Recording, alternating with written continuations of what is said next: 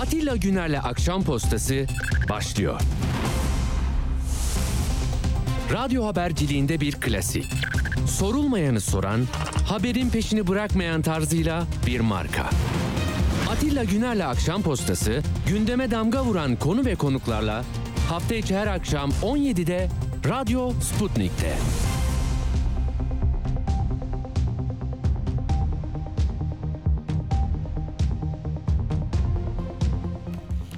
Akşam postasından hepinize iyi akşamlar efendim. Mayıs'ın son günü hani bahar gelecek diye heyecanla bekleyenler için herhalde meteorolojik olarak bahar bugünden sonra gelecek. Ama İzmir'de Ankara'dan sonra şiddetli yağış var, sel var. Allah onlara yardım etsin. İzmir'in e, nasıl bir sıkıntı yaşadığını da yayın içinde bağlantıyla size aktarmaya çalışacağım. Tabii Ankara'da bir yeniden kendini tarif etme. Hani 22. yılına giderken bir iktidar yeniden daha farklı mı? Aynı çizgide mi? Ekonomiyi, Türkiye'nin adalet beklentisini, hak hukuk beklentisini, ifade hürriyetini, daha medeni bir ülkede sesini, soluğunu başkasına duyurabilme ve karşılıklı etkileşim için nerede olacak? Nasıl bir Türkiye tahayyülü var onu göreceğiz. İlk işaretler pek iyi değil. Yani onu da nereden biliyoruz? Üsküdar'da bir yıkım sırasında kanunun gereğini yerine getiren bir e, İstanbul gibi 16 milyonluk şehrin e, imar müdürünü döven, işte bayrak asarak, bozkurt işareti yaparak, işte PKK'lı diye suçlayarak seçimlerden emanet aldığı o kötü dili ve düşmanlaştırıcı yaklaşımı sürdürenler e, bir mahkemenin verdiği kararını 5 nolu mahkemenin verdiği kararı 8 numaralı mahkemede kaldırttılar. Ama o sırada o imar müdürünün yüzünden akan kan belki Türkiye'nin kan kaybını anlatıyor. İşte biz burada bir kan kaybına uğruyoruz. Çünkü yani yıllarca hukuk adalet bekleseniz, tahliyeniz için mahkemeler karar verse uymayan, sen içeride kalacaksın, seni kimse çıkarmaz diyen bir siyaset e, şalı, örtüsü, baskısı, etkisi var. Tamam mı? Yani buradan e, zafer dediğiniz, başarı dediğiniz daha iyi bir yere yol alma hadisesi değil mi? Ama bakıyorsunuz Türkiye'de siyaseti e, bir dava uğruna hani bu dava tırnak içinde herkesin bir davası vardır da ama görünmeyen başka bir menzile giden ve bu konuda her türlü atraksiyonu da mübah gören bir anlayışla karşı karşıya Türkiye. Bu eleştiri hakkımızı hiçbir zaman vazgeçirmeyecek.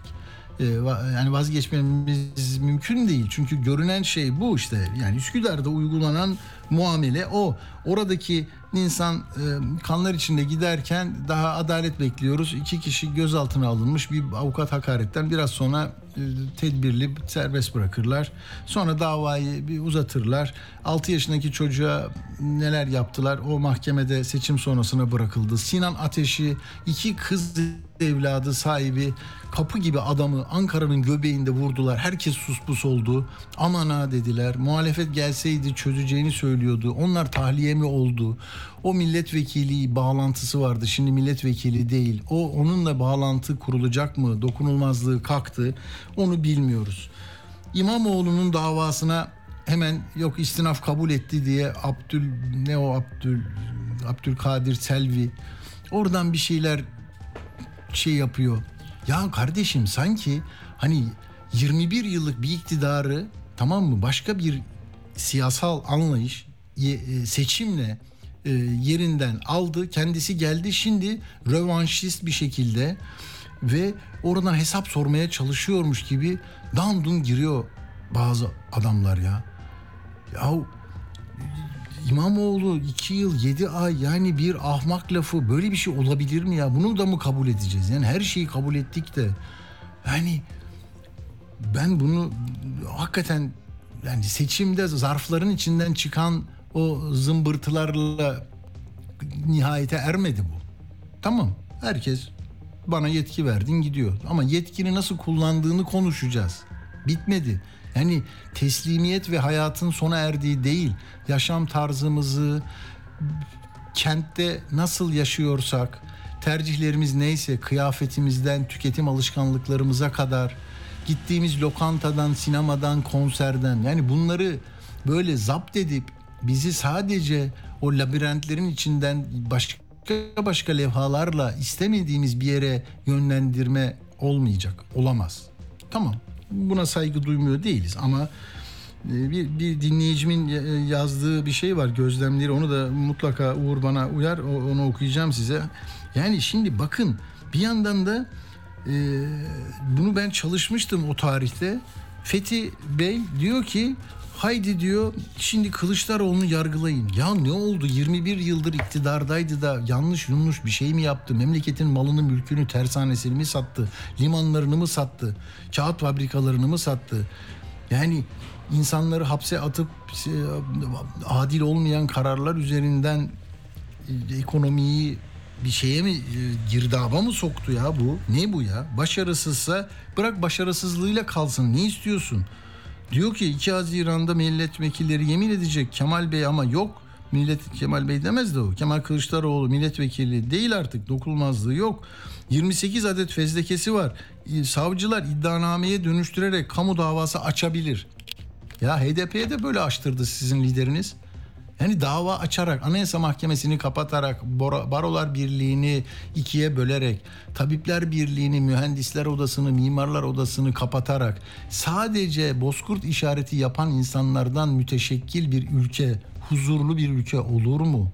Sadece millet deyince bunlardan kastınız buysa diğerleri ne oluyor? Yani oradaki 25 milyon kim? Yani vizeyle mi geçecekler öbür tarafa? Böyle bir şey olur mu ya? Böyle bir şey olur mu? Alın size ben böyle bir giriş yaptım ya. Hadi madem böyle oldu bugün de yani daraltılmış bir e, şey var. E, Türkiye arzusu var. Bu kadar güçle gelindikten sonra daha ilk satırda zaten montaj videosundan bahsedildi Kısıklı'da yok şeyde Külliye'de şimdi de içeri at. Yani mah 10. kez yenildi diyorsun adamı hala içeri at. Ya bu ne bir kindir bu ya nasıl bir şeydir ya. Adam 25 yıllık İBB'yi devraldı. Hiçbirisine ya Erdoğan ya yargılansın işte dosyası bilmem nesi Kadir Topbaş zaten hayatta değil. Hani bir şey demediler. İşlerini yapıyorlar. Öyle görüyorum ben yani. Var mı bir gürültü patırtı? Neyse. Şimdi bakın arkadaşlar çok vahim bir şey söyleyeceğim size. Ee, bugün işte kabine son kez toplanıyor. Yarın listeler cuma günü belli olacak. Yemin edilecek Cumhurbaşkanı. Cumartesi kabine olacak. Mehmet Şimşek olacak kurtaracak. Tamam. Şimdi hani enkaz devradı başka birisi gelseydi enkaz devraldık diyecekti ya. Şimdi enkaz enkazın sahibi enkazla uğraşıyor. Ama Mehmet Şimşek'i ikna etmişler galiba. Reuters'tan öyle yorumlar var. E, kabineye girecek 3 kişiden birisi bu diyor. Hani öbür tarafta CHP'nin kendi derdi kendine zaten. Yani yapabildiğini yaptı. 48 küsür bir şey oldu. Tamam bu kadar e, hatası eksiğiyle şimdi hesabını kendisi versin. Ama Türkiye toplumunun beklentisi, hayali, daha medeni bir ülkede yaşama arzusu, hukukun, e, becerinin, liyakatın, aklın, bilimin e, kapatılma tehdidi altında yaşamadığı, gençlerin yurt dışına kaçmak için vize gruplarında olmadığı, herkesin bursla yurt dışında gelecek aradığı bir ülke olmak istemiyorlar ya. Yani sadece 27 milyonun yaşadığı bir ülke olmasını mı istiyor bazıları? İşte 27 milyon biziz. Ben ne diyordu ya külliyede? İşte ordu işte komutan. Ya ben böyle şeyleri öteden beri hani çocukluğumdan beri çok mesafeliyim böyle silah, top, ateş, kavga, savaş. Yani ne diyor? Öbürküsü de şey diyordu ya öbür tarafta Mustafa Kemal'in askerleriyiz. Ya ne askeriyiz, ne ordusu, ne savaşı. Kardeşim barıştayız, barışta. Bak memlekette barış var. Tamam mı? Saldırıya uğramıyoruz. Bu topraklara kimse askerini göndermedi. Allah'a şükür 100 yıldır burada kendi topraklarımızda yaşıyoruz. Biz kendi içimizden düşman üretme derdindeyiz. O dağdakileri indirmeyenler mutlaka bir terör örgütünün de bir yerde mücadele e, enstrümanı olarak kullanılmasını isteyenler mi var bilmiyorum. Yani 40 yıldır o meseleyi çözemiyor. Çözememenin de nemalanması bu. Ben ne yani? Bak terör var orada. Bak onlar terörle konuşuyor. Bak Kandil var orada. Bak Kandil geliyor. Bak Kandil gidiyor. Ya git bir yüzleş et neyse bunun cezasını kime kestiriyorsun? Liderini almışsın İmralı'ya koymuşsun. Bunlar ne istiyor ne ediyor? İki defa denedin. Olmayanı hukuksuz olanı at içeriye. Gel buraya. Neydi sorun bitsin ne? Nereye gittin nereye savruldun? Al şimdi de kaybetmiş seçimi bir ana muhalefet lideri diyelim. Altı partiyi birleştirmiş birisinden bak niçin istiyorlar. Tamam mı?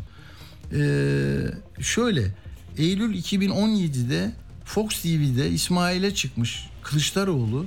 Demiş ki gizli kapaklı insanlar e, değil bunlar piknik yapıyorlar. E, SİHA'lar onu vurmuş öyle iddialar var demiş. Hop sen SİHA'ya laf mı ediyorsun? Şu anda yargılanılması istenen madde bu. Bak şey 13 Eylül 2017 tarihinde söylediği Fox'ta söylediği bu laf için cezaevine atılması isteniyor. Siyasette dokunulmazlığı varken 2 Aralık 2015 Diyarbakır'da diyor ki e, barikatları kıran arkadaşlar diye böyle bir şey geçiyor. Bazen hani önünüzdeki barikatları da kırdınız. Hop onu terörle ilgili vay hangi barikat kırdın sen içeri. Ekim 2014 İstanbul Üniversitesi öğrencilerine o zaman zaten bunu söyledi babaladı da. YPG bizim için terörist örgüt değildir. Kendi vatanını korumak için örgütlenmiş oluşum. Türkiye o zaman öyle görüyordu. Müslüm neydi Müslüm Salim ben yanlış söylerim. Salih Müslüm geliyordu zaten Türkiye'de okunmuş müzakereler yapıldı falan ama uyum sağlanamadı. Esed gibi tamam mı? Esad da Esed oldu çünkü onunla 7 bakanlı kabine kurmuşlardı. Tek devlet tek millet olduk. Ondan sonra böyle buradan da anlaşamayınca o sırada söylemiş adam bunu. 2000 2010 2000 2014'te Ekim 2014'te 5 Aralık 2016'da Adana'da mitinginde Demiş ki ya bu cezaevindekiler var. Ya velev ki cezaevindekileri sadece kalemleriyle yazmışlar. Ne demiş bak isimlere takmış. Musa Kart benim can ciğer arkadaşım.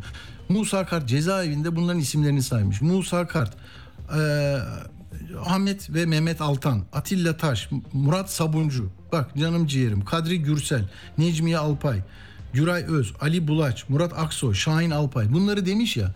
Vay sen suçlu ve suçluyu övüyorsun. At abi. Tamam bak bu kadar laf etti diye at.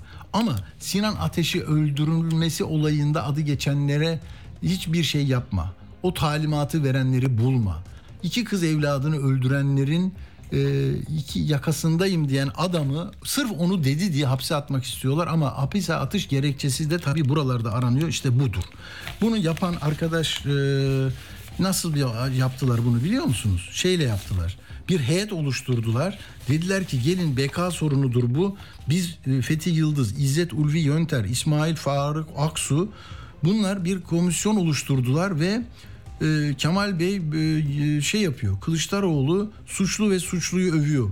Mahkum edin bunu dediler. 5-2-2020'de ve bu savcı e, Cumhuriyet Savcısı Ekrem Aydıner Cumhuriyet Ankara Cumhuriyet Başsavcı Vekiliydi tak diye meclise feslekeyi yolladı. Tamam mı?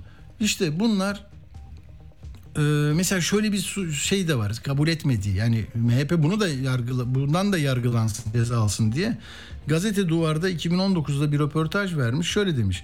E, Demirtaş şöyle dedi diyor Demirtaş'ı anlatıyor.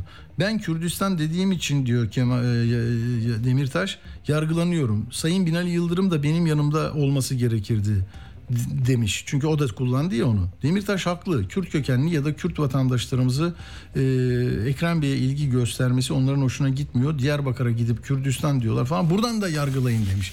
Yahu şimdi durum budur tamam mı arkadaşlar? Durum budur. Ben daha da bir şey demiyorum.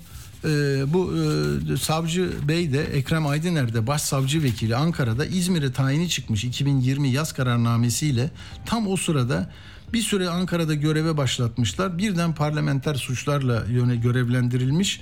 17 e, iddiaya göre bu da Kılıçdaroğlu'nun avukatı eski yargıçtır. Celal Çelik diyor ki 17-25 Aralık soruşturmasını da hukuksuz bir biçimde kapattı diyor. İddiası da o. İşte budur. Yargılayın Kemal Bey'i rahatlasın abicim. Gönderin herkesi gördüğünüz her yabancıyı Zafer Turizm'in otobüsüne bindirin bak rahatlayacaksınız. Tamam mı? Budur yani. Çünkü Türkiye artık ekonomisini şu doların bugün kaç para oldu? Bak kaç ben 20.69 diyor şimdi. Bak televizyonda bakıyorum 20.69. Euro 22 20 olmuş. Tamam mı? Bunlar nereye gidecek? Nasıl toparlayacaksınız?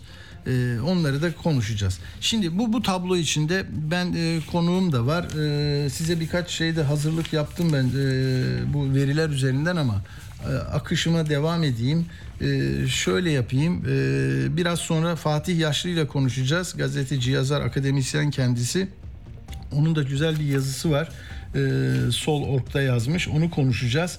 Ee, ama ondan önce e, ne diyeyim ben kaç dakikamız var? 2 dakika var. Hızlıca gireyim ben bu konuya. 22 geçe arayın arkadaşlar. Tamam mı?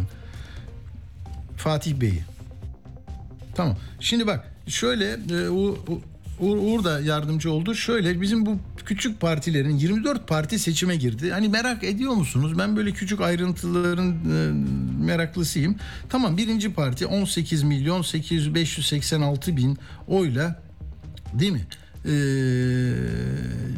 35.32 almış. Yani 20 yıl 21 yıl önceki oyuna düşmüş. 7 puan kaybetmiş. Sadece 18 milyon 586 bin oy verilmiş e, Adalet ve Kalkınma Partisi'ne.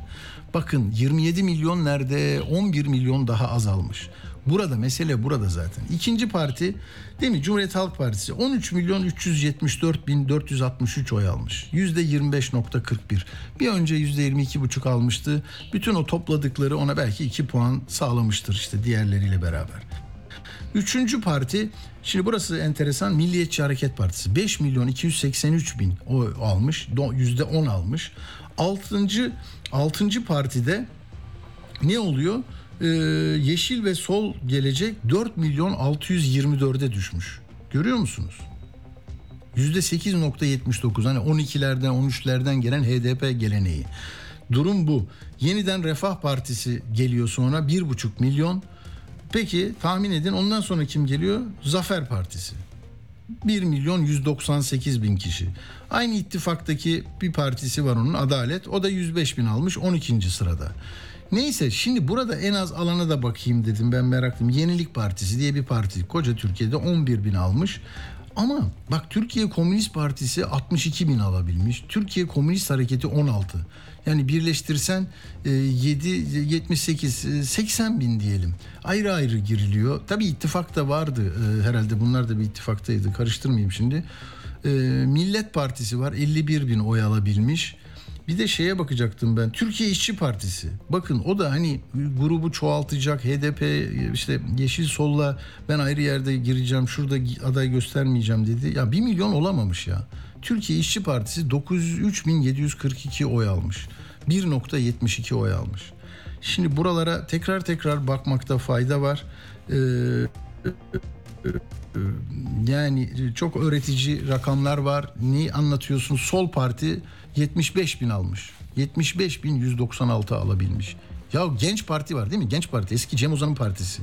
Ortada parti diye diyebileceğimiz tabii küçük görmeyelim de Genç Parti Sol Parti'den 25 bin fazla almış. 110 bin, 111 bin almış ya. Genç Parti kimin, ne yapıyor, ne diyor? Cem Uzan'a mı oy veriyorlar, onu mu görüyorlar? Yani böyle enteresan bir şey. Hızlıca şunu söyleyeceğim. E, bu küçük partilerden tabii 8 parti vardı 2018'de. Şimdi 24 parti katıldı. Bunların toplam oyu küçüklerin 3.32'ye çıkmış. 1 milyon 747 bin oy 16 küçük partiye gitmiş. Bunu söyleyeyim. Ee, diğer Hatay da mesela kaybetti. Bunu da daha sonra vereyim isterseniz. Birkaç notum daha var. Hatay ve Diyarbakır'ı belki konuklarım da da ele alırım. Ee, şey yapalım. Şimdi biz hemen küçük bir ara veri, verin bana bir tanıtım verin. Çünkü buradan ses geliyor. Birkaç yeri kapatmam lazım Necdet. Sonra da Fatih Yaşlı ile devam edeceğiz. Radyo haberciliğinde bir klasik. Sorulmayanı soran, haberin peşini bırakmayan tarzıyla bir marka. Atilla Güner'le Akşam Postası, gündeme damga vuran konu ve konuklarla hafta içi her akşam 17'de Radyo Sputnik'te. Son dakika haberleri, canlı yayınlar, multimedya ve daha fazlası Sputnik Haber Ajansı'nın web sitesinde. Dünyanın küçük bir parçasını değil, tamamını anlamak istiyorsanız sputniknews.com.tr'yi tıklayın, habersiz kalmayın. Atilla Güner'le Akşam Postası devam ediyor. Evet. Şimdi e, konuğumuz bağlandı mı arkadaşlarım? Fatih Bey merhaba hoş geldiniz. Fatih yaşlı konuğumuz e, merhabalar. Merhabalar, iyi akşamlar. Çok teşekkürler. Evet bugün yazınızı da e, okuduk Fatih Bey. E, yani başlığı tam bir gazeteci başlığı olmuş. Millet kazandı, halk kaybetti. Çok eskilerden hani e, şey plaja akın ettiler diye e, değil mi? Bizde Evet, e, hafızalarımızda evet. yer etmiş bir mesele var. Asıl etkisi Ee, vatandaş denize giremiyor şeklindeydi. Aynen. Biraz Ona gönderme var elbette ki. Doğru. Şimdi e, yani burada o kadar çok var ki o kadar mesele var ki burada sizin ama benim e, notuma bakıyorum şimdi E, asıl burada e, anlatmak istediğiniz e, yani bu hani bayrak ve ezan üzerine oturtulmuş karşı tarafı da düşman gösteren mandacı iç işgal güçleri diyerek sağlanan bir başarının da analizi var. Bunu biraz açar mısınız? Biz de bunu hep sö- söylüyoruz. Ne, ne, ne oluyor? Yani oradaki kutsallara e, önem vererek oyumuzu arttırabiliyor muyuz biz başka bir anlayışa sahip olsak da? Madem havuzda bu kadar hassas seçmen var. Hani ben de onlara yakın olayım dediğiniz zaman ne oluyor? Bu kayıp hanesine yazılan bir e, davranış mı oluyor? Değil mi? Şöyle şimdi 14 Mayıs'tan beri hepimiz AKP niye bir kez daha kazandı, muhalefet bir kez daha kaybetti sorusunun yanıtını arıyoruz kendi durduğumuz yerlerde. Evet. E, Ben akademisyenim, siyaset bilimciyim. E, Çalışma alanımda Türk sağı, milliyetçilik ve İslamcılıktır. Yani bununla ilgili yazdığım çok sayıda kitap, makale vesaire var. Hem MHP hem AKP üzerine. Dolayısıyla Hı. özellikle son 20 yıldır e, kendi mesleğimle ilerlerken aynı zamanda Türkiye'nin 20 yıl boyunca bir sağ iktidar tarafından yönetildiğini de tanıklık ettim ve esas meşgalemi de bu teşkil etti. Şimdi gelinen noktada hepimiz dediğim gibi bu yenilginin nedenlerini ve başarının nedenlerini anlamaya çalışıyoruz. Ee, Ben e, meselelere ekonomi politik açıdan bakmak taraftarıyım. Yani bugünkü yazı biraz daha ideolojik bir analizde aslında. Yani sağcılığın kendisini nasıl ürettiği Anadolu'da ve kentlerde bunu anlatıyordu ama Bundan önceki son birkaç yılda da ben şunu anlatmaya çalıştım. Ee, Şimdi şu konuşuluyor memlekette. Boş tencere niye iktidarı götürmedi? Ee, Benim de buna temel itirazlarımdan biri boş tencere birincisi kendiliğinden iktidarı götürmez. Boş tencere, boş tencere üzerine bir siyasal strateji inşa edilmesi gerekir. Muhalefet boş tencere üzerine siyasal strateji inşa etmedi. Yani bugünkü yazıda anlatmaya çalıştığım gibi biz daha Müslümanız, biz daha dindarız. Aslında imam hatipleri biz açtık. Bakın bizim Evet. ortaklarımız zaten e, İslami kökenlerden geliyorlar vesaire tarzı. Bir, Ya şey bile çok birlikte- özür dilerim. Ne dedi? Fatiha suresini bile ne kadar doğru okurum ben. Hani başkaları erken bitirir ben e, e, uzun okurum onu diye bir videolar vardı mesela Kemal Bey'in. Hani Fatiha'yı bilmiyorsun sen diye bağıran vardı. Seccade sen bilmiyorsun.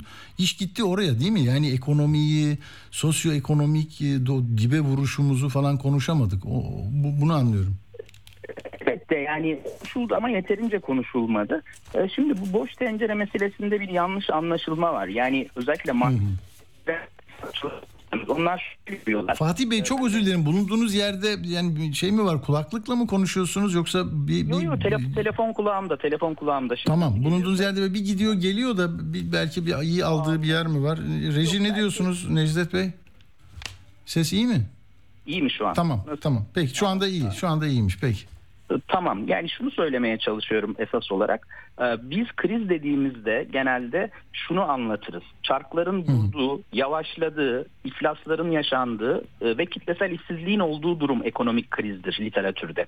Ee, Türkiye'de bugün bir bölüşüm krizi, paylaşım krizi yaşanıyor. Yani zenginin daha zengin, yoksulun daha yoksul olduğu bir kriz yaşanıyor. Ama alt sınıflar, emekçiler, mavi yakalılar, informal sektörde çalışanlar işlerini kaybetmediler bu süreçte. AKP istihdamı belli bir seviyede tutmayı ve bazı sektörlerde de arttırmayı başardı. Mesela bugün gelen büyüme verilerine bakın. İlk çeyrekte %4 büyümüş Türkiye ekonomisi. Bu çarpıtma değil ve büyüyen sektörler hizmet sektörü, inşaat sektörü, turizm sektörü yani kayıt dışı istihdamın en alt sınıfların çalıştığı sektörler bunlar. Dolayısıyla öncelikle görmemiz gereken şey şu. Bizim anladığımız anlamda bir kriz yoktu. Dolayısıyla boş tencereyi daha derinlikli bir şekilde tartışmalıydık. Şimdi kriz bizim anladığımız anlamda olmayınca yani alt sınıflar öyle ya da böyle sabah kalkıp işlerine gitmeyi devam ettirdiklerinde ve maaşlarını almaya devam ettirdiklerinde oraya aynı zamanda ideolojik girdiler yapmanız daha kolaylaşır. Yani insanların karnı mutlak anlamda aç olsaydı Oraya vatan millet Sakarya hamasetiyle gitmek o kadar kolay olmayabilirdi. Ya da biz İHA SİHA yaptık, gemi yaptık, yol yaptık, işte köprü yaptık demek öyle kolay karşılık bulamayabilirdi. Ama AKP ve Erdoğan'ın tabanı AKP'nin oyları %35'ten aşağıya Erdoğan'ın oyları niye %45'ten aşağıya inmiyor sorusunu soran bir muhalefete ihtiyacımız vardı. Yani karşı tarafın oyları 20. yüzyılın sonunda kısmen düşse de niye blok halde kalmaya devam ediyor ve niye seçimi kazanmaya, bazen usulsüzlükler yapmaya, bazen yurt dışı vatandaşlığı verip ya da bir kısım sığınmacıya e, seçmen kağıdı verip oy kullandırmaya yetebiliyor. Bu soruları sormalıydık ama ben bu soruların ciddi anlamda sorulmadığını, tartışılmadığını, yani AKP'nin izlediği ekonomi politikalarının fazlaca küçümsendiğini düşünüyorum. AKP iş bilmediği için örneğin faizleri aşağıya çekmedi. Faizleri bilerek aşağıya çekti, kurları yükseltti, bunun sonucunda faizlerin düşük hale gelmesiyle e, patronlar, sermayedarlar ucuz krediye boğuldular. Birincisi bu. İkincisi emek maliyetleri döviz bazında aşağıya çekildi. Dolayısıyla ucuz krediye ulaşabilen işverenler, sermayedarlar iş, işçi çıkarmadılar. İşçi çıkarmak yerine hatta kimileri işlerini daha da büyüttü ve personel aldılar. E bunun yanı sıra enflasyonist ortamlarda e, halk genelde şöyle yapar. Yarın hayat daha pahalanacağı için ben bugünden borçlanıp tüketeyim der. Halkımız ciddi anlamda bu anlamda da borçlanıp tükenmeye de, e, tüketmeye devam etti. Hani hep soruldu ya ya kriz varsa mekanlar niye dolu, marketler niye dolu diye. E, esas neden buydu bakıldığı hmm, zaman. Hmm, e, e, ve buna bir de Burada da çok önemli bir araya girebilir miyim? Tabii zaten Buyurun. Erdoğan'ın hani Merkez Bankası'nın politika faizini 8,5 gösterip e, memlekette e, yine ucuz krediyle sözüm ona yapmaya çalıştığı da işsizliği önlemek ve seçimlerde işsiz bir topluma mesaj vermek yerine koşturan, çarkların döndüğü ama büyük tabii gelir kaybına uğrayan e, TL'nin gücünü yitirmesi nedeniyle onlara da bol keseden para vererek bir, bir böyle hayali bir şey gibi değil mi? Bir mutluluk sarmalı yaratıldı. Yani sanki koşmazsanız işiniz olmasa çökerdi bu ama işimiz var çok çalışalım az az kayıt dışı olsun ücret de az olsun ama ekmek götürelim eve gibi böyle az kana aza kanaat getiren insanlar topluluğu oldu. Evet büyük ölçüde öyle oldu. Çünkü geçmişte örneğin e, AKP'nin oy kaybettiği seçimlere baktığınızda örneğin 2009 seçimleri 2008 krizinin hemen sonrasına geliyor ve ciddi bir oy kaybı var. 2015'e baktığınız zaman faizler yüksek, 2019 yerel seçimlerine baktığınız zaman faizler yüksek. Erdoğan bunu fark etmiş. Seçimlerin yaklaştığını anlayınca 2021 aralığından itibaren adım adım o yeni Türkiye modeli denilen, Türkiye ekonomi modeli denilen modele geçiliyor. Faizler yapay bir şekilde aşağıya indiriliyor. Ee, dediğim gibi e, iş yerleri, işverenler ucuz krediye boğuluyor. Sadece bununla kalmıyor. Bakın dikkat edin. İşçilerin sigorta primlerini devlet ödüyor. İşte vergi istisnaları ve muafiyetler getiriliyor. Yani çarklar dönsün. Yeter ki dönsün diye bütün makro dengelerin bozulması pahasına bir e, sizin de söylediğiniz üzere bir yalancı bahar yaratıldı ekonomide bakıldığı zaman. E, bu elbette ki halkın alım gücünü aşağıya çekti ama alt sınıflar örneğin orta sınıflardan farklı olarak alım güçleri düştüğünde hayata tutunma stratejileri itibariyle buna büyük tepkiler vermezler. Gerçek anlamda işsiz değillerse. Yani kıt kanaat geçinmeye devam edip şükür derler. İşte onlara şükür dedirtme ideolojiyle ilgilidir. Yani benim bugünkü yazıyla anlatmaya çalıştığım şey biraz buydu. Yani siz mesela 10-15 yaşında Kayseri'de, Yozgat'ta, Çorum'da, Çankırı'da, işte İstanbul'un e, çeperin kent çeperlerinde doğmuş, büyümüş genç bir çocuksunuz. Bakın yolunuz mutlaka tarikatlardan, cemaatlerden, Kur'an kurslarından, ülke ocaklarından, Alperen ocaklarından, AKP gençlik kollarından mutlaka geçer. Yani olmasa bile ilçe Milli Eğitim Müdürü mutlaka bir hocayı oraya gel getirmiştir. Tabii, Oradan imam, hatip, imam hatiplerden geçer. E, okulunuzdaki bilmem ne köşesindeki 15 Temmuz paylaşımlarından geçer. Yani şunu söylemeye çalışıyorum. Ben en başından itibaren e, AKP'nin sıradan bir parti olmadığını e, rejim inşa eden, devletleşmiş ve halka kendi resmi ideolojisini farklı ideolojik aygıtlar aracılığıyla dayatan bir parti olduğunu söylüyorum hep. Yani AKP siyasal İslamcı bir partidir ve o siyasal İslamcı bir partiyi kendi teşkilatları işte bucaklara kadar uzanan köylere ilçe köyler bucaklara kadar uzanan teşkilatıyla kendi ideolojisini bir mekanizma aracılığıyla halka benimsetebilen, içselleştirmesini, halkın Ya. içselleştirmesini sağlayan bir partidir. Dolayısıyla karşınızda işte devletleşmiş rejim inşa eden bir partiyi, onun ideolojik aygıtlarını, taşrada ve kent yoksullarının yaşadığı bölgelerde kurduğu enformasyon ağlarını, dayanışma ağlarını görmez. Eğer oraya müdahale etmezseniz e, o blok oyu çözündüremiyorsunuz. Blok oyu çözündüremediğiniz sürece de siz istediğiniz kadar muhalefetin şu kesiminden 3 koydum, işte oradan da 4 gelir, Değil mi? işte buradan gelirse matematik hesaplara gömüldüğünüzde, teraziye koyulduğunda AKP 1-2 puan dahi olsa her seferinde önde çıkmayı başarıyor. Şükür. Tam burada o zaman e, Fatih Yaşlı'ya bu soruyu soralım. Çünkü yazısının e, sona doğru son e, iki paragrafında diyelim çok e, önemli bir mesajı var. Çünkü sol açısından durum buysa yapılacak ne? Yani te- teslimiyet mi? Yani biz yenemiyoruz, bittik diye bir şey olabilir mi? Yani bir havlu atılamayacağına göre yeniden masada ne konuşulacak ve bu küçücük küçücük adacıklar gibi görünen solun belki mo- demokrasi cephesinin diyelim daha da geniş belki e, böyle tanımlayanlar da var. Şunu diyorsunuz çok kısa okuyacağım. Sonra bunu lütfen yani çözümü ve geleceği yeniden inşa etmenin ve e, belki de kazanmanın. Eğer bu temsili bir demokrasi ise ve sandıkta seçmeni ikna etmek, rıza üretmekse ne yapacağı sorusu. Türkiye'de sol bugün gelinen noktada seçimlerin ve sandığın ötesine uzanan CHP ve HDP'nin gölgesinin düşmeyeceği, ekmeği nasıl bölüşeceği sorusunun merkeze yerleştiği diye ben burada noktalıyorum. Bir şey tahayyül ediyorsunuz. Bu tam olarak nedir? Özellikle bu iki partiyi e, de zikrederek e, ulaşmak istediğiniz yeni e, minder neresi?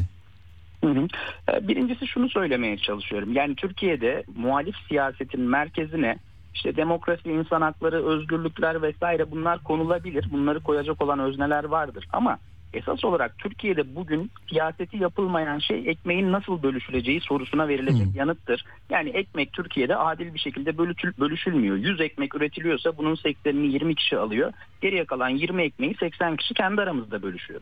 Dolayısıyla Hı hı. ekmeğin bölüşümü yani üretilen zenginliğin ve refahın daha adil nasıl bölüşülebileceği sorusu üzerine şekillenmiş bir sol siyasete ihtiyacımız var. Birincisi bu. İkincisi bu siyasetin mutlaka bağımsız bir siyaset olması gerekiyor. Bağımsız sol bir hat teşkil etmemiz gerekiyor. Bu şu anlama gelmez. Hani ben orada CHP ve HDP'nin gölgesinin düşmediği dedim ama o iki partiyi düşmanlaştırmak değil. Fakat o iki partinin kendi ajandalarının ve programlarının dışında kendi ajandası ve programı olan o iki partiyle zaman zaman ittifaklar kurabilen, dayanışan, onlarla yan yana gelebilen ama onlardan ayrı yani HDP'nin Kürt sorunu ajandasından, CHP'nin kendi işte sağcılaşma, e, düzen içi siyaset ajandasından farklılaşabilen yani tıpkı 12 Eylül öncesinde olduğu gibi bağımsız hareket edebilen bir sol siyasete ihtiyaç var. İkincisi bu ve üçüncüsü o sol siyasetin bir şekilde işçi havzalarında, işte organize sanayi bölgelerinde, informal sektörde çalışan kargo kurye işçileri arasında, market çalışanlar arasında ve özellikle de Taşra'da, Taşra'nın özellikle Anadolu'nun kimi merkezi noktalarında, oralarda da işçi havzaları var, büyük organize sanayi bölgeleri var. Örneğin Antep'e gidin, sizi Antep'te herhangi bir organize sanayi bölgesinin içine sendikal çalışma yapmanız için sokmazlar. Oralar adeta böyle bir e, açık hava hapishanesine dönüştürülmüştür. Bir böyle toplama kampına dönüştürülmüştür. Oralara siyasetin girmesi yasaktır. Kapısından geçemezsiniz. Dolayısıyla eğer gerçek anlamda daha uzun vadeli bir projeksiyon geliştirmek istiyorsanız seçim sandık elbette ki önemlidir. Ama özellikle Türkiye'de dikkat edin 2013 geziden beri toplumsal bir muhalefet yok. Yani Almanya'da %8 enflasyon olunca milyonlar sokağa çıkabiliyor. Fransa'da örneğin emeklilik yaşı e, yükseltilince milyonlar sokağa çıkabiliyor. Ama E, Türkiye tarımla uğraşanlar ineklerini getirdi Tabii, başkanlık tabii. sarayına soktu ya.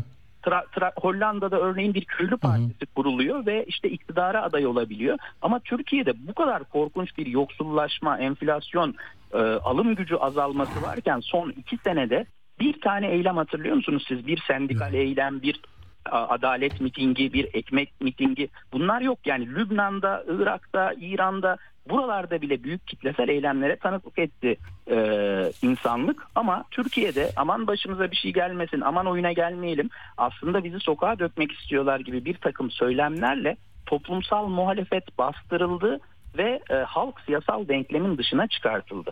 Halkın siyasal denkleme Hmm. dahil edilmediği ve e, demokratik mücadelenin sadece seçime ve sandığa indirgendiği, seçim kampanyalarına, seçim süreçlerine indirgendiği bir süreçte hele bir de karşınızda devletleşmiş bir parti varsa onun karşısında bir başarı elde etme ihtimaliniz son derece zayıftı zaten ve onun olmadığı görüldü. Dolayısıyla hani bugünden yarına ne yapmak gerekir diye soruluyorsa bence birincisi karşınızda rejim inşa eden devletleşmiş kendi sermaye grupları olan kendi medyası olan bir parti olduğunu fark edeceksiniz.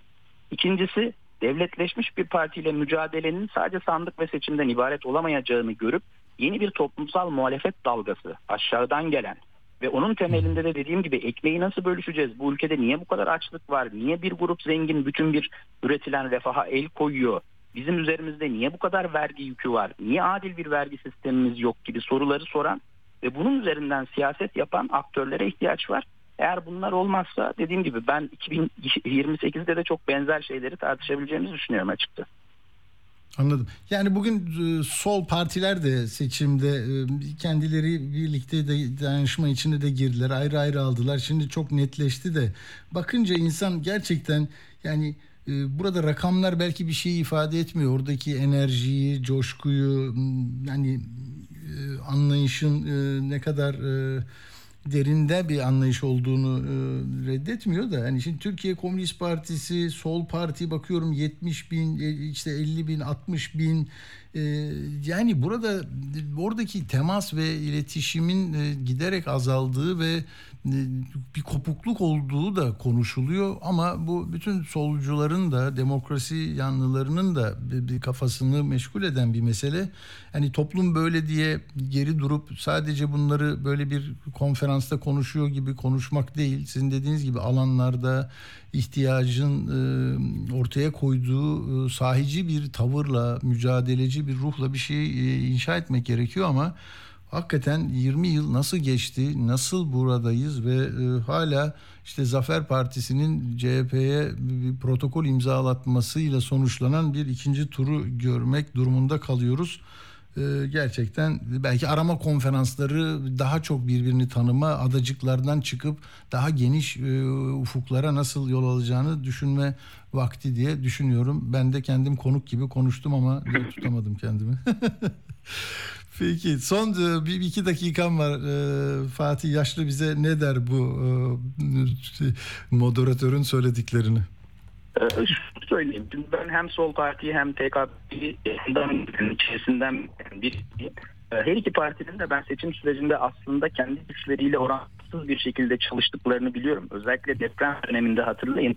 Antakya'da, Gördüm Maraş'ta, ben de çok tanıkım. Ben de tanıklık ettim. Antakya'da, Maraş'ta, Adıyaman'da evet. E, büyük büyük partilerin yapamayacağı şeyleri son derece organize ve örgütlü bir şekilde yapmayı başardılar. Bu e, şu anlama gelmez. Yani iç eleştirilmesinler aslında harika çalıştılar. Bu anlamda söylemiyorum. Ama benim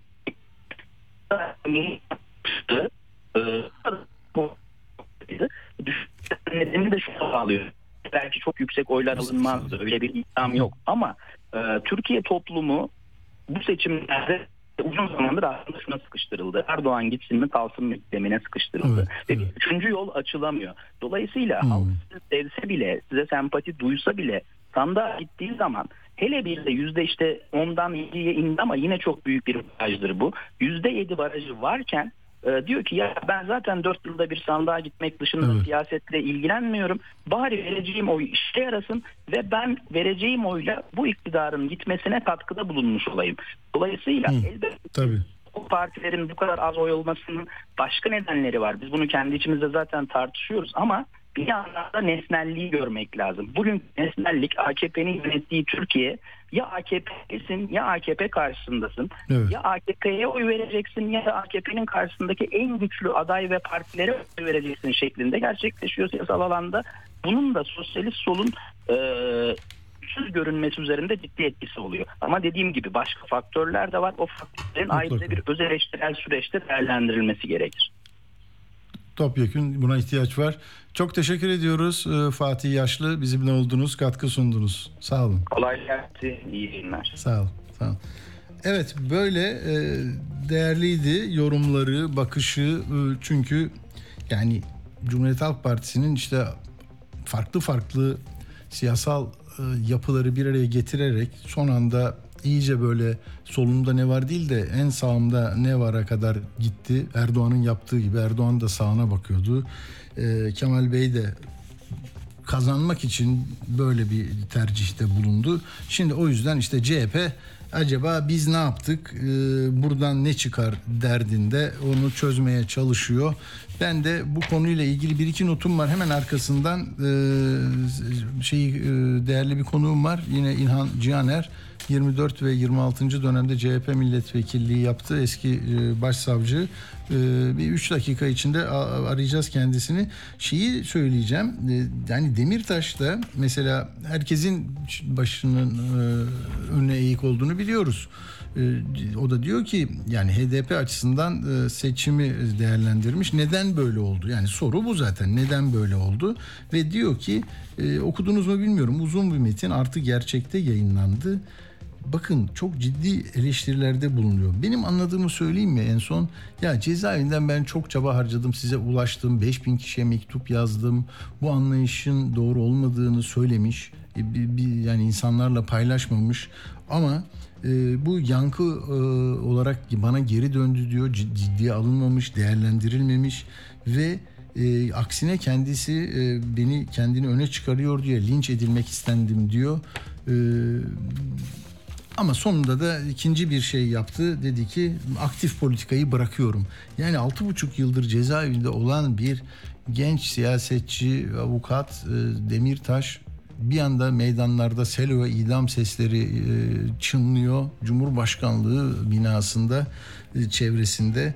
Şimdi o da diyor ki ben kendime adıma halkımıza layık bir layık bir politika ortaya koyamadığımız için içtenlikle özür diliyorum çabalarımla bu eksiklikleri giderme sözü veriyorum. Ayrıca bana yönelik yapıcı eleştirilere teşekkür ediyorum. Mücadeleyi cezaevinden her yoldaşım gibi dirençle sürdüreceğim. Aktif politikayı bu aşamada bırakıyorum diyor.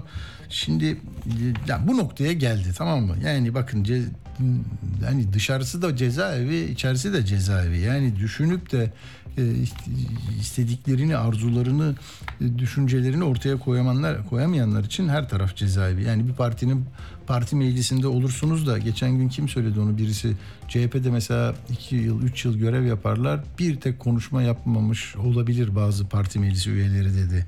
Hani susmak, biat etmek, lidere tabi olmak, e, delege dengesi şu bu vesaire böyle şeyler e, siyasette var. Diyor ki Demirtaş e, başarısızız diyor. Yani başarısız oldu parti diyor. Partimiz oylama gününe bir ay kala seçim çalışmasına yüklendi. O da yarım yamalak ve dağınık bir şekilde diyor. Bu önemli. Oysa diyor Erdoğan ve e, Bahçeli ittifakı 2014'ten beri yani çöktürme planının hayata geçirildiği günden bu yana özellikle de son 5 yıldır bir tür mühendislik yapıyor diyor seçim için amatörce bir yaklaşım yapıldı diyor. Benim en e, dikkate değer bulduğum da bir yöre derneğinin seçim çalışması gibi amatörce diyor. Yani olur mu? İşte dün de Gergerlioğlu Türkiye Partisi olma meselesi dedi vesaire. Bu tartışmalar gidecek. Beni dinlem dinlemediler dedi vesaire. E, ama slogan dışında hiçbir numarası olmayan tipler siyasal ve sosyal ortamı domine edip nitelik ve nicelik kaybına yol açtılar. Kraldan daha çok kralcı davrandılar. Kürt orta sınıfı da siyasal hedefsizlik, işinden aşından olma korkusu gibi nedenlerle hızla geri çekildi diyor. E, slogancılıkla kimse daha fazla ilerleyemez. Neyse Demirtaş'ın böyle uzun bir metni var. Şimdi biz CHP'yi konuşacağız. Dün de kısmen zaten Gergerlioğlu ile konuşmuştuk. Yarın da konuşacağız. Türkiye konuşuyor. Türkiye yani bir 5 yıllık vizeyi almış 21 yıllık iktidarı fikri iktidarı temsil eden e, liderle gidecek ama kaybedildiğini konuşacak kadar açık sözlü müyüz? Hani tek adamlık eleştirileri var deniyor. Şimdi niye e, bu bu konudaki farklı anlayışlara sahip olanlara söz verilmiyor, değerlendirmeleri dikkate alınmıyor. Tam bu noktada CHP yeniden kendi yörüngesini ararken e, konuşalım İlhan Cihaner'le. Merhaba e, Sayın Cihaner hoş geldiniz. Hoş bulduk, iyi yayınlar. Çok teşekkürler. Evet sizin e, gelecek için biz ekibiniz var. Daha önceden de biliyoruz. E, diyorsunuz ki bugün okudum e, seçim net bir yenilgi. Hatalar tek bir istifaya indirgenemeyecek boyutta e, sıralıyorsunuz. Yani milletvekili listeleri, ittifak tercihleri, parti içi demokrasi pek çok e, sosyal demokratların yıllardır tartıştığı ko- konular da var içinde. Ne oldu e, İlhan Bey? E, bu bu ittifak neden kaybetti? CHP adına bugünkü soru nedir? Ya bu bir e, askeri terim ama e, sanırım siyasette de yerini buluyor. E, yığınakta yapılan hata cephede telafi edilemez diye bir deyim var. Yani siz eğer stratejide o hazırlıklarda temel hataları yaparsanız e, son düzlükte onların artık sonucunu alacağınız, almayı beklediğiniz e, düzlükte o sonucu Hı. elde edemezsiniz. Sanırım e, en özeti Hı hı. bu olur. Ama e, geriye doğru gidecek olursak özellikle sizin bu tartışmamız lazım, konuşmamız lazım mevzusu. Hı hı. Geçen gün bir arkadaşımız dedi ki e, ya gene partide Ş, Y, Z, D ideolojisi herhalde gündeme gelecek bu sefer de yerel seçimler nedeniyle. Ben harflere anlam vermeye çalıştım, yazdı bunu. E, nedir dedim, dedi ki şimdi yeri ve zamanı değil. Tam da seçim. Ha, bu çok çok kullanılır. Evet. Evet bu çok kullanılıyor ve gene o tarz bir şeyle bu tartışmaların yapılmasını önüne geçilmeye çalışılıyor. Öyle bir bakış açısı var. Bu aslında e, sürekli işte bu yenilgileri yaşatan e, temel nedenlerin e, sorgulanmaması. Yani sadece sorgulanıp tartışma da değil. Ondan bir sonuç çıkarılıp o sonucun hayata geçirilmesi de yani sırf bir zihin jimnastiği şeklinde bir tartışmadan da bahsetmiyoruz. Çünkü tartışma dediğimiz şey aynı zamanda bilinç oluşturur. Aynı zamanda sizin kitlenize, sizin adınıza sahada olacak kişilere de bir bilinç, bilgi, bir bir çeşit cephane oluşturur. Maalesef Hı hı. bunu e, son 10-15 yıl içerisinde e, bir türlü bu yaşadığımız seçim fırtınaları nedeniyle yapılamadı. Zaman zaman biz de e, eleştiri dozumuzu kısmak zorunda kaldık. Çünkü insanların e, eleştiriye tartışmaya tahammülü kalmamış. Ya biz hayatımızda geleceğimizde tartışıyorken siz işte detayla uğraşıyorsunuz ya da işte bu parti içi kavga gibi e, ele alındı hı. ve bu tartışmaya kimsenin e, tahammülü yoktu. Yani umuyorum ki bu dediğiniz tartışma zemini oluşur. Peki niye buraya geldik? Ya ta ilk baştan beri e, önce daha genel şeyleri söyleyeyim ben süratle. E, bir kere e, Cumhuriyet Halk Partisi ve muhalefet ağırlıklı olarak e, iktidarın ve Türkiye'ye bugünkü tabloyu oluşturan işte liberal sağ muhafazakar e, kesimin kodlarına göre kendilerini konumladılar. Yani onların kendilerini çizdikleri alanda siyaset yapmaya çalıştılar. E, maalesef e, Cumhuriyet Halk Partisi bu alanı değiştirip e, bunu dönüştürüp toplumu buna göre ikna etmek yerine oradaki üstelik çoğu da olgusal karşılığı olmayan e, stereotiplerdi, yanlış algılardı. Onun üzerinden siyaset yapmayı tercih etti. Hep söylüyor, söyleniyor ya işte Türkiye toplumuna muayyer bir sağcılık, muhafazakarlık atfedildi ve bunun hiçbir şekilde dönüştürülemeyeceği kabul edildi ve iktidarı elde etmek için de bizim de e, söylemsel düzeyde öyle davranmayı bırakın giderek öyle olmaya varan kadro olarak politik olarak e, bir hak izlendi. En temel yanlışın bu olduğunu düşünüyorum ben.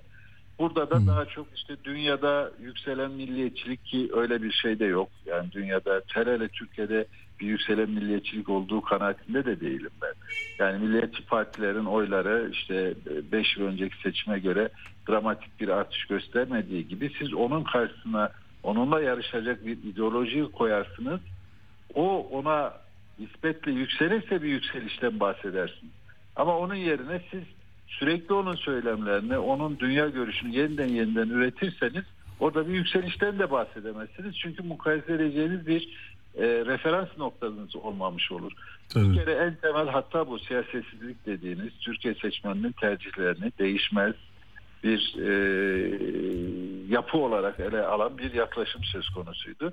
E, sonrasında e, özellikle iktidarın e, kendinden menkul bir millilik yerlilik anlayışına teslim olundu. Yoksullukla ilişkilendirilebilecek bazı temel hatalar, temel yanlışlar bile buna kurban edildi. E, belki daha yakına gelirsek çünkü çok uzayacak bu listelere Hı. dikkat edilmedi. E, belediyelerin e, yaptıkları işler çok iyi şeyler yaptı Cumhuriyet Halk Partili belediyeler. Partiye bağlı edilmedi. Ta adalet yürüyüşünden beri bu yana gelen rumuzsuz, sembolsüz, siyasetsiz bir e, siyasi aktiv, aktivasyon gibi bir e, e, tarz izlenmeye başlandı. Yani düşünün dünya siyaset tarihine geçecek bir iş yapıyorsunuz siz. Orada bunu size, sizin düşüncenize, partinize mal edecek tek bir şey yok. Şimdi bu birçok insanın hoşuna gidebilir. Ama sandığa gittiğiniz zaman onun aslında size bir fayda getirmediğini de görüyorsun bir şekilde. Sadece bu da değil. İşte belediyelerimiz de maalesef bu şeye e, biraz kendilerine kaptırdılar. Yani ben seçildim, geldim. Artık halkın belediyesiyim. Halkın belediye başkanıyım. Bana oy versin de doğrudur, öyledir ama siz bunu yaparken aynı zamanda dünya görüşünüze de insanları insanları ikna edecek bir ince çizgiyi de tutturmanız lazım. Örneğin bunun da çok büyük bir e, kayıp olduğunu düşünüyorum. E, ittifak masası baştan itibaren bence e, yanlış kurgulandı ve ittifak masasının bileşenleri dolayısıyla AKP'ye karşı kullanılabilecek argümanlar nezdinde e, sahada çalışacak ya da politik dili kullanacak insanlar bir çeşit silahsızlandırıldı. Yani bakın AKP işte en çok Fethullahçılık üzerinden saldırdı mesela.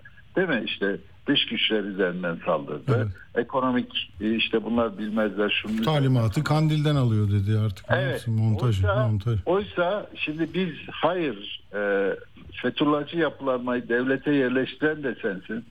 E, Tabii. bunun kadrolaşmasını da yapan sensin dediğimizde bir takım isimleri göstererek bakın bu adamlar şimdi sizde gibi bir e, dolayısıyla buna hiç girilemedi. Bakın yani Girilemedi. Düşünün Türkiye'de bürokratik yıkımın hatta giderek ekonomik toplumsal yapının bozulmasındaki belki de en önemli süreç olan 15 Temmuz'a gelen e, 2005'e kadar çekebiliriz. O sürecin tartışmasını bile yapamadık biz. Gene aynı Evet. şekilde Türkiye'deki bugünkü ekonomik yıkımın mü- müsebbipleri e, e, yeniden kurtarıcı olarak lanse edilmeye çalışıldı. Hı hı, özelleştirmelerden tutun e, üretimden işte başta tarım olmak üzere Türkiye'yi üretim ekonomisinden uzaklaştıran işte Cumhuriyet döneminin sağlam kurumlarının hazat mezat mezat e, pazarlandığı bir sürecin ana aktörleri e, kurtarıcı gibi gösterilmeye başlandı. Yani e, Evet bu da tartışıldı. Peki İlhan Bey ve süreyi temel e, ekonomik Hı temel ekonomik sisteme dair eleştirilerimizi yüksek sesle dillendiremez Evet. hale geldik. çünkü E, şey dendi yani zaten mutfakta bir- yangın var. Mutfaktaki yangın mutlaka sandığa yansır. Hani e, bekleniyordu. Yani bu mutfaktaki yangın nedeniyle iktidar değişecek rehaveti vardı. Yani bu kadar da- soğan bu da- böyle olduysa bu nasıl olsa değişiyor gibi değil mi? Bu da bu da çok yanlış okundu. Bir kere her olgunun siyasallaştırılması lazım. O orada yangın duruyorken Tabii. o yangının niye olduğunu, oradaki Tabii. temel bileşenleri, yangından kimin faydalandığını, müsebbibinin Tabii. ne olduğunu söyleyip bunun karşısına doğru bir programı koymazsanız Doğru. yangın orada yanar, yanan orada durur. Biter. Kendisine karşı şöyle etrafına baktığında en yakın kimi görürse Doğru. onu medet Doğru iktidar iktidar onu çok özür dilerim nasıl iyi yönetti değil mi kendi adına şöyle dedi bak bu marketler yapıyor üç harfli marketler nasıl ceza kestim bak bak bunlar stokçu dedi yani kendisini kenara çevirdi bitti Ya- yani muhalefetin de yapması lazım. var. Mutfaktaki yangının krize dönüşmesi için bir politikleştirme gerekirdi. Bu yapılmadığı Tabii. gibi mutfaktaki yangının Türkiye'nin toplumsal kesimlerine aynı şekilde yansıması da mümkün değil. Yani büyük şehirlere yansıması başkadır. Ee, işte Tabii. Giresun'a, Trabzon'a, atıyorum Konya'ya ya da Kars'a yansıması başkadır. Şimdi bu anketlerin de bence e, ya, ya yani o anketlerin yanlış okumalarının da bir gerekçesi belki buydu. Doğru doğru. Ee, bu tarz çok çok çok büyük hatalar yaptı. Gene ölümcül hatalardan birisi e, birinci tura dahi beklentinin çok yükseltilip bir çeşit coşku boşalmasının kar, e, karamsarlığa dönüşmesi e, ve ikinci tur projeksiyonun, ikinci tur planının çok iyi düşünülmediği ve o güne kadar getirilen e, tezlerin tam tersi bir teze hemen dönülmesi oldu bence. Yani bu da bence ölümcül bir hataydı. Bunları üst üste koyunca da işte karşımıza böyle bir tablo çıktı. Tabii bunu söylerken Evet. şeyi Peki. de bırakmayalım. Yani çok zor bir mücadeleydi. Devletle mücadele. Tabii de olumlu yanları da var ama şu anda Onu- tabii onu bu tarafa bırakıyorum. Evet. Tabii. Peki 5 dakikada e, İlhan Cihaner'den şunu duysak. CHP güçlü bir yapı, yani büyük bir teşkilat, büyük bir ku- e, siyasal yapı. Şimdi e, İlhan Bey ve ekibi ne ne diyor? Yani delegeye, CHP'ye gönül verene ya da iktidarla sorunu olanlara yani nasıl bir CHP, nasıl bir örgüt, burada ne olacak? İttifak mı yapacaksınız, kurultay mı olacak? Siz pozisyonunuzu nasıl e, koyuyorsunuz ortaya? Ya bir kere her şeyden önce sadece Cumhuriyet Halk Partisi değil, tüm partilerin parti içi demokratik mekanizmaları işletmeleri lazım. Aksi Hı hı. takdirde parti siyasi parti elitlerinin ara- arasında meydana gelen ittifaklar, gerilimler, şunlar bunlar tabana yansımıyor. Özellikle bizim seçmenimiz açısından, bizim oy verenlerimiz açısından bu çok daha önemli bir. Dolayısıyla ilk yapılması gereken bir an önce parti içi demokrasi, demokratik mekanizmaların hayata geçirilmesi lazım. Cumhuriyet Halk. Partisi 3 yıldır kurultay yapmıyor. Cumhuriyet Halk Partisi en üst düzeyden ve e, işte birçoklarının alkışladığı, bizim eleştirdiğimiz birçok noktada bir değişim yaşadığı söyle, söyleniyor ve o alkışlarla bu bahsettiğimiz yanlış politikalar izlendi. O alkışların e, nedeni olan değişim e, siyasi mühendislikle, danışman e, e, görüşleriyle ya da siyasi laboratuvara çeviren partiyi bir takım e, küskün AKP'lilerle falan yapılmaz. Bunu Hı hı. örgütlerinizde tartışırsınız. Hem örgütler bunu benimser, içselleştirir. Sahaya da bu donanımla çıkar örgütleriniz. Biz bu seçime neredeyse örgütsüz gittik. Yani Hı hı. yorgun örgütler, görevden alınmış örgütler kendi seçmenleri karşısında buna rağmen büyük iş çıkardılar. Kendi seçmenleri karşısında temsiliyeti kalmamış. Çoğu atama tek adaylı kongrelerle gelmiş.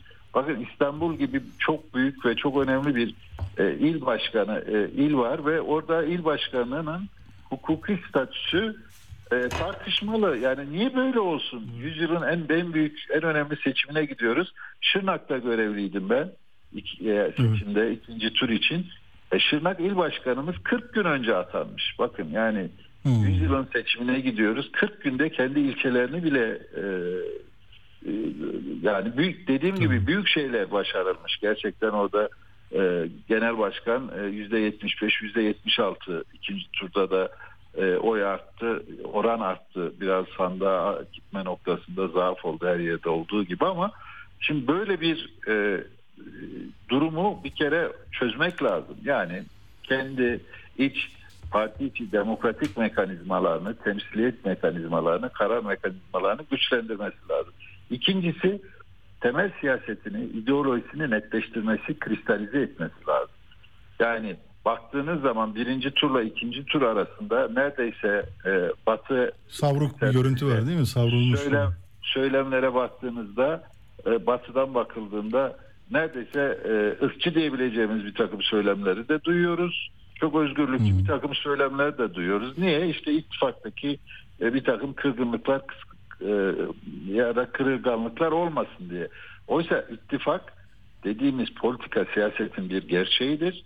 Ancak kendiniz olarak ittifak yaparsınız. Yani kendinizden taviz vererek değil. O da sizin ne olduğunuzu bilir. Kristalize bir ideolojiniz vardır, tutumunuz vardır. Dünyaya ilişkin bir çözüm setiniz vardır. Ülkeye ilişkin bir çözüm setiniz vardır. Onlarla gidersiniz siz oraya.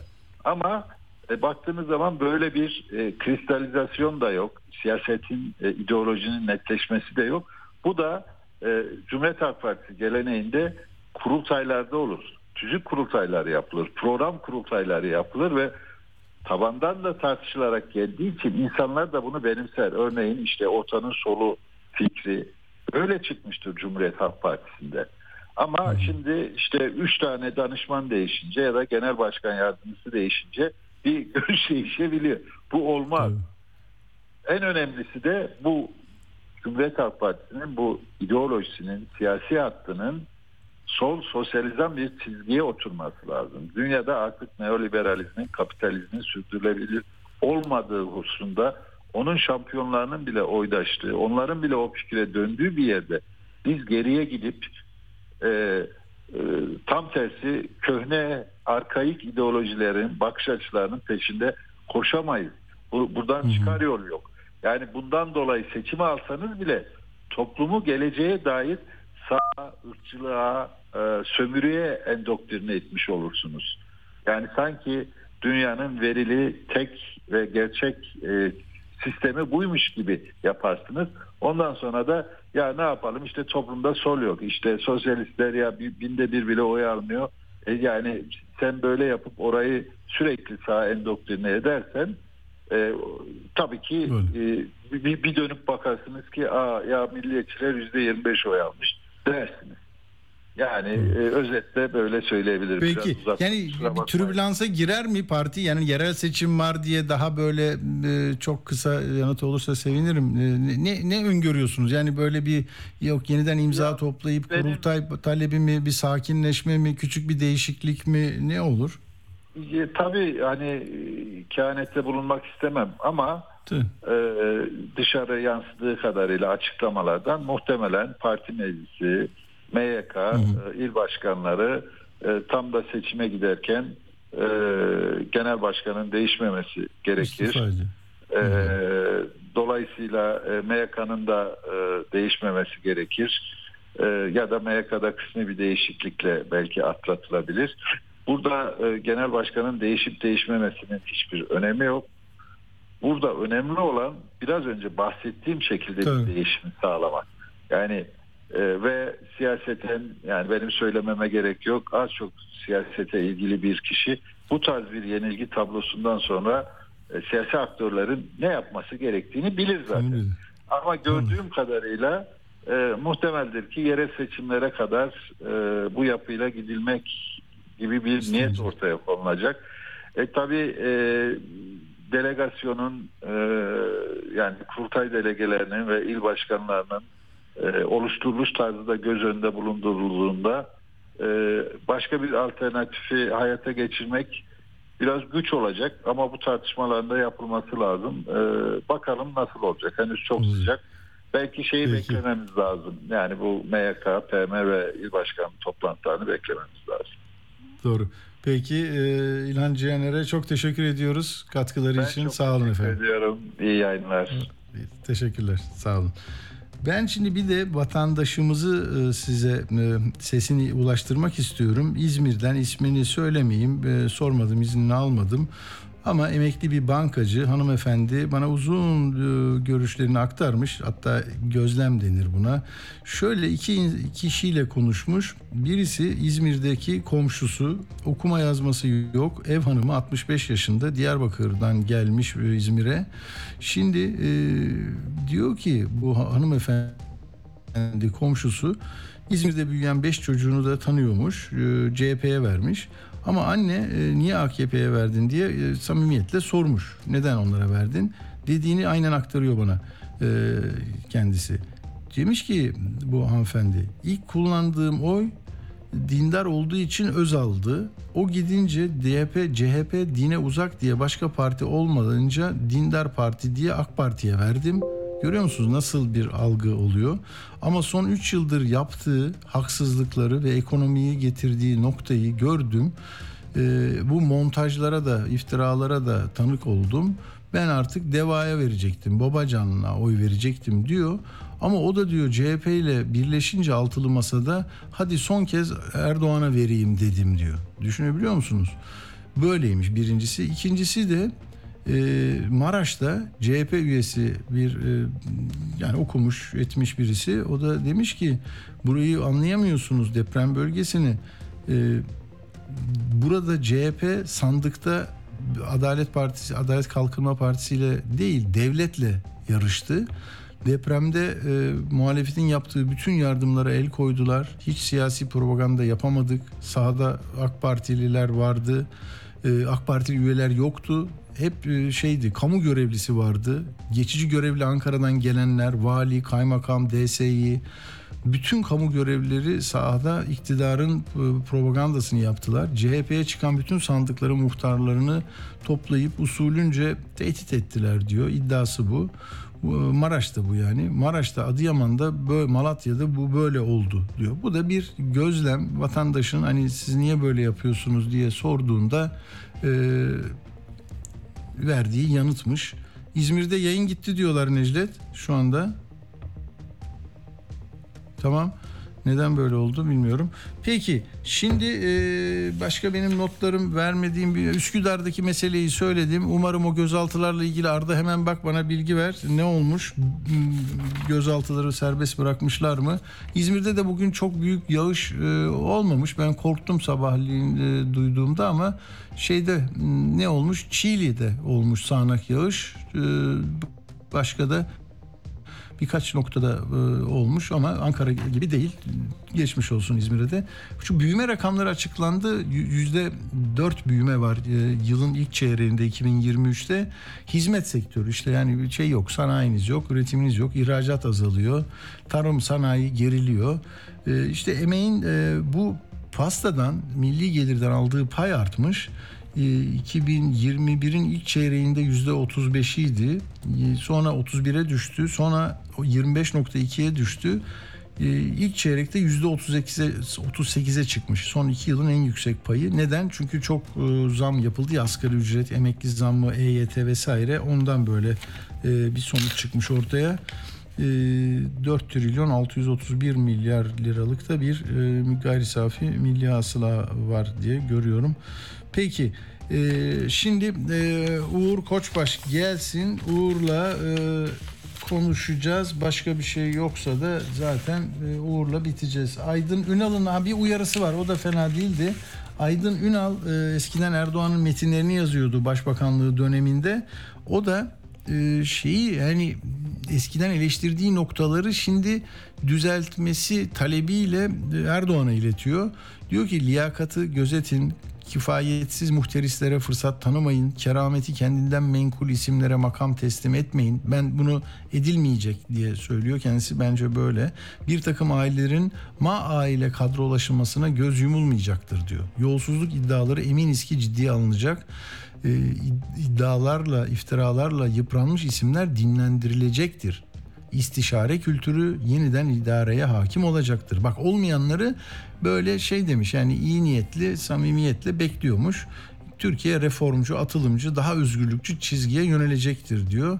Bakalım işte inşallah dediği gibi olur. Ee, şey Mehmet Ocaktan'ın da şu ifadesi ilginçti kararda. O da yani Adalet ve Kalkınma Partisi'nden bir dönem milletvekilliği yaptı. Diyor ki e, toplumun sosyolojik yapısını dikkatle incelediğimizde görürüz ki bu ülkenin insanları ideolojik mahalle aidiyetlerine, dini hassasiyetlerine, kimliksel yapılarına göre oy verme davranışlarını belirliyorlar. Bu bazen şu partiye oy verirsem dinen vebal altında kalırım, Ayasofya'yı kaybederim şeklinde tezahür ediyor. Bazen de adını bile ilk kez duyduğu ve ne olduğunu bilmediği LGBT korkusuyla oyunun rengini belirliyor. İşte bu yani propaganda tekniklerini okuduğumda ben size bu böyleydi. Bir korkuyu yaratacak bir olmayan hayali bir şey de çıkarabilirsiniz. Erdoğan hiçbir zaman LGBT şudur demedi. Harflerin açılımını yapmadı.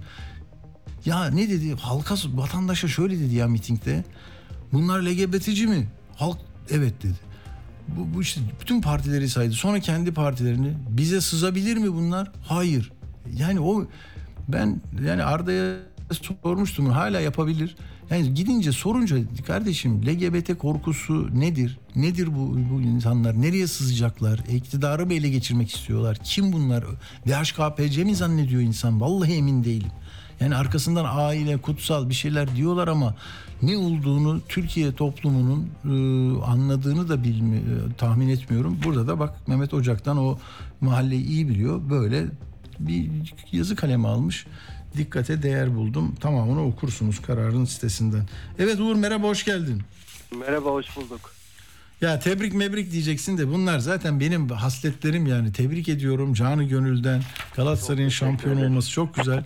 Az sonra buna geleceğiz ama daha ciddi konular olduğunu tahmin ediyorum. Hani dış dünyada neler var diye. Tabii o ciddi konulardan çok ufak vereyim. çok Alman- fark Peki. Almanya'da aynı bizdeki gibi bu vatandaşlık kazanan Suriyelileri konuşuyor. Daha doğrusu yabancıları konuşuyor. Şimdi Hmm. Almanya'da vatandaşlık kazanmak o çok çok zor bir şey. Yani Türkiye'dekine göre çok çok zor bir şey. 8 yıl Almanya'da yaşamış olmak lazım. Ee, çok iyi Almanca bilmek lazım. Mesleki başarı lazım. Alman kültürüne hakim olmak, demokrasisini benimsemek vesaire lazım. Ama e, işte Suriyeliler için bunların bir kısmı gevşetilmişti. Bu şekilde 48.300 Suriyeli e, vatandaş olmuş. E, Hmm. Toplamda da 2022'de 168 bin kişiye vatandaşlık verilmiş yabancıya. Yani %30'u Suriyeli. İkinci sırada da Türkler var. 20 bin dolayında da Türk vatandaşlık almışlar. Şimdi 2020'dekinin 7 katına çıkmış vatandaşlık verilen e, kişilerin, yabancıların sayısı. Bu tabii bir tartışma yaratıyor. Şu anda da sosyal demokratlar iktidarda ve vatandaşlık verilmesini daha da gevşetecek, kuralları gevşetecek bir yasa tasarısı hazırlığı içindeler. E, buna tabii Hristiyan demokratlar muhalefette çok e, sert itiraz ediyorlar. Hem bu kadar yüksek vatandaşlık verilen sayısı var karşımızda hem daha da gevşetmek istiyorsunuz. Yani bu işin sonu iyi olmayacak, hayırlı olmayacak diye Almanya'da e, tekrar bunu tartışmaya başladı. E, bir de Fransa'dan bir not vereyim. Fransa'da da biliyorsunuz e, konuğumuz da bahsetti bu Macron'un emeklilik e, tasarısı, emeklilik yaşını iki yıl arttırma e, hı. meselesi girişimi çok büyük tepki çekiyor halktan, sendikalardan, memurlardan, e, işçilerden. Sokaklara iniyorlar, milyonlar gösteriler yapıyor vesaire ama Macron geri adım atmadı ve şimdi meclise taşındı o. Bunu iptal etmek için mecliste bir oylama yapıldı ama 34'e karşı 38 oyla reddedildi. Çok yakından takip ediyordu Fransa bu oylamayı.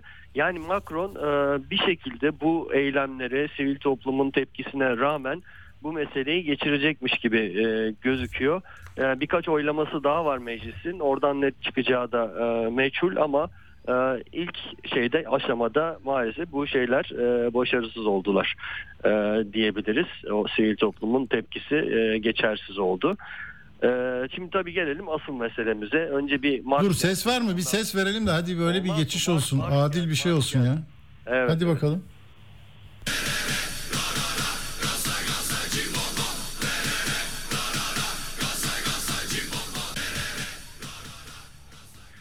Bu kadar mı ya? Daha bir sürü şeyler yaptılar dün Necdet. Gittin sen bunu tam 1970'lerdeki re re ra ra ra. Kısa olmuş ama olsun olsun. Bulun bulun onu ya. Olur mu? Ben Fenerbahçeliyim diye şimdi böyle ifade hürriyetini sınırlayıcı bir yaklaşım içinde olamayız Necdet. Sen de Trabzonsporlusun diye niye böyle yapıyorsun? Dün e, Burak mıydı sizin yöneticiniz kim? Teknik adamınız? Okan Buruk. Okan Bey'in sesi var çok güzel. 100. yıl diyor bir şeyler anlatıyor Ankara diyor. Bir onu ver bir de böyle sokaklarda yani küfür etmesinler ama bazen böyle şey oluyor. Evet. Aa, canlı yayında öyle oldu biliyor musunuz? CNN Türk'te. CNN Türk'te evet. CNN Türk'te. Ben ne dediler duymadım ama Hande Fırat böyle dağıldı yani. Eyvah Rütük dedi. biraz Rütük size bakmaz ki. bir- Zaten Rütük size ne bakacak? Rütük bakacak yeri biliyor. Peki evet Uğur hadi bakalım sen keyfini e, sür ya ne olacak? Ben, ben bir fotoğraf çekmek istiyorum bugün öyle şey yapmayacağım. O nasıl kazandık falan yapmayacağım. Şimdi Türkiye'de biliyorsunuz bu üç büyükler meselesi var ama Galatasaray ile Fenerbahçe rekabetinin tadı da çekişmesi de bir başkadır yani. Son Evet. yıllarda ama e, Türkiye'de o ligin dengesi biraz değişmişti. Hatırlarsınız yani Hmm. Beşiktaş'ın bir yükselişi oldu ama Evet. Trabzon çıktı, Başakşehir çıktı. Bunlar şampiyonluklar yaşadılar uzun yıllar sonra.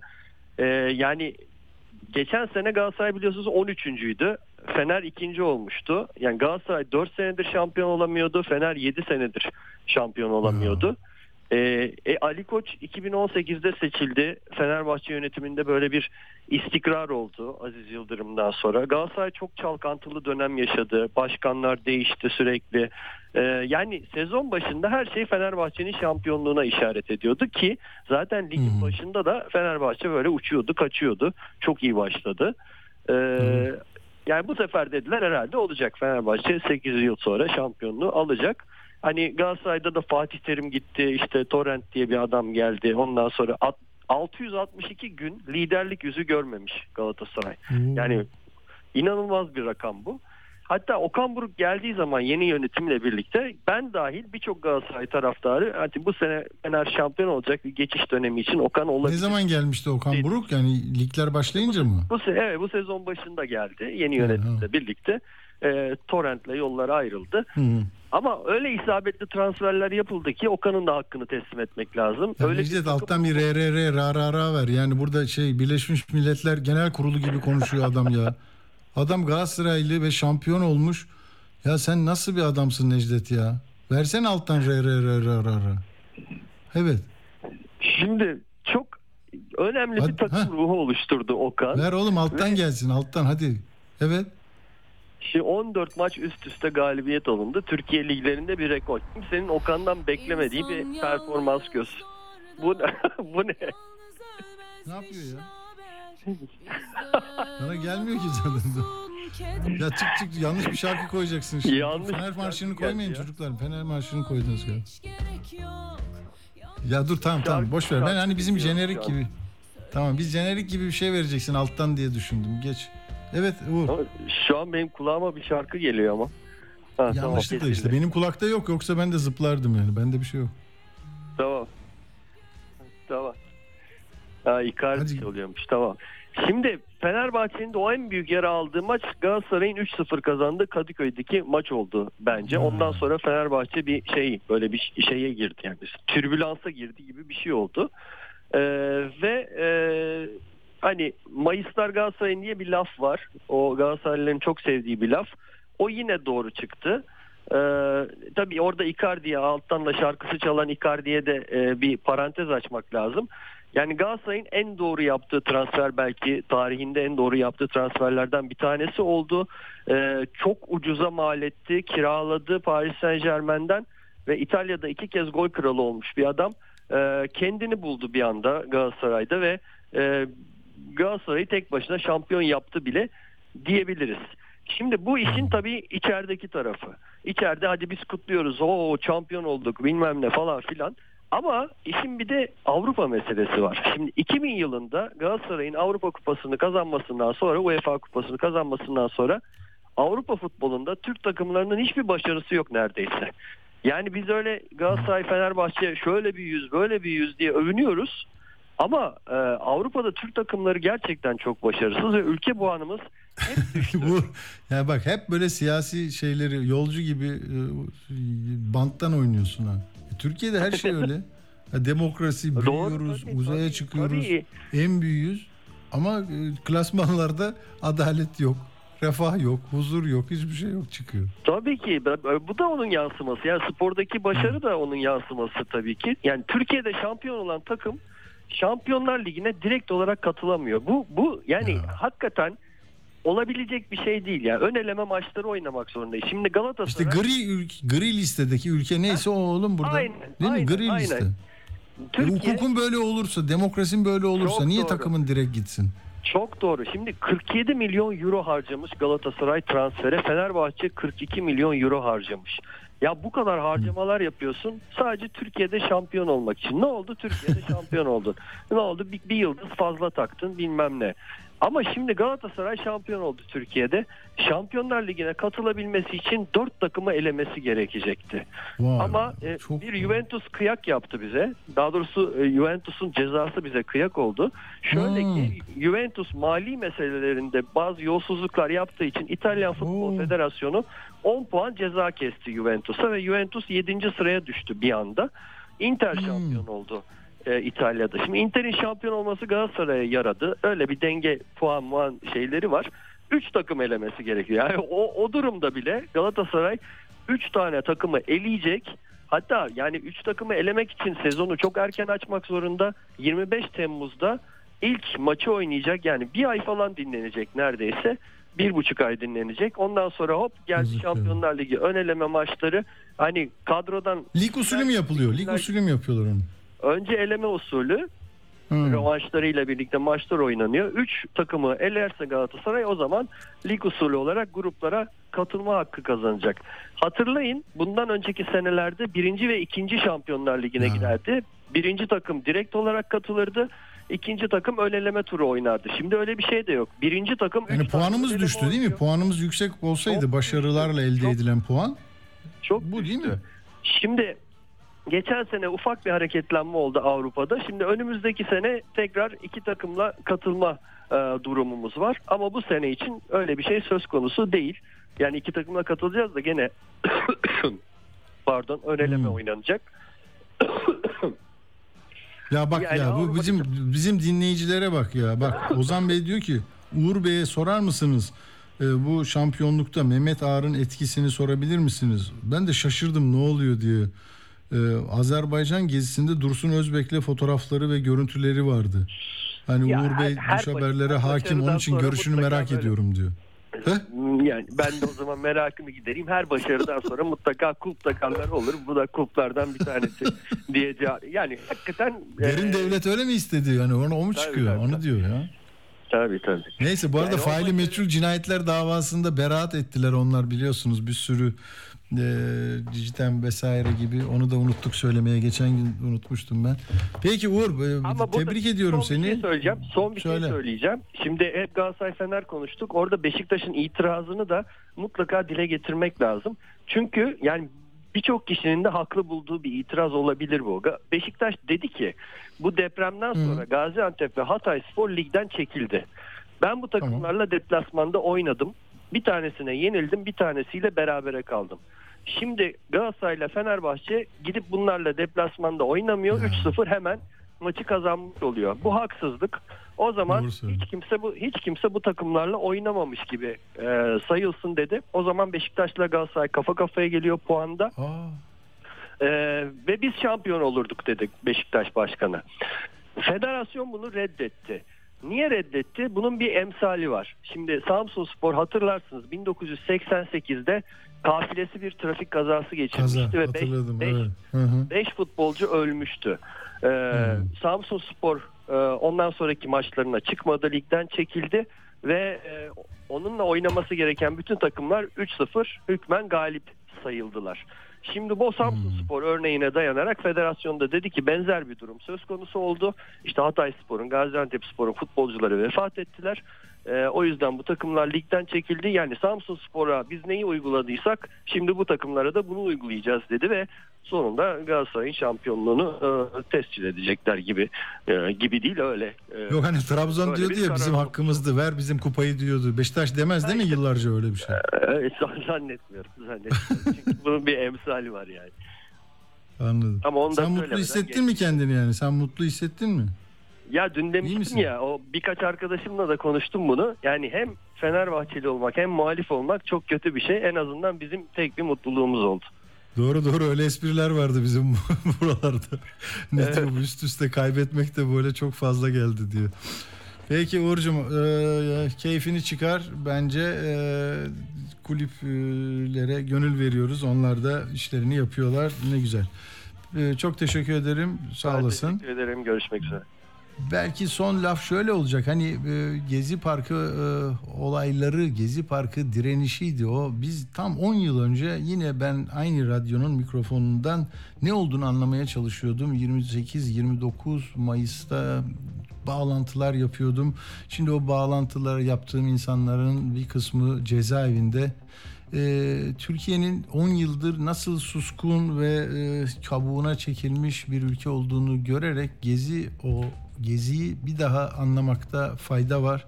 Orada abartılı, fazla kaçmış, ileriye gitmiş olabilir. Demokrasilerde böyle şeyler oluyor ama onun arkasından gelen e, muazzam korku iklimi belki de 10 yıl sonra hala Türkiye'de radyo yaparken ben insanlar bu korkudan ve oylarının e, e, bu gelecek belirsizliği nedeniyle ve yaratılan bu atmosferden etkilenerek verdiklerini düşünüyorlar. E, orada hayatını kaybedenleri de rahmetle anıyorum. E, hepinize iyi akşamlar diliyorum. Atilla Güner'le Akşam Postası sona erdi.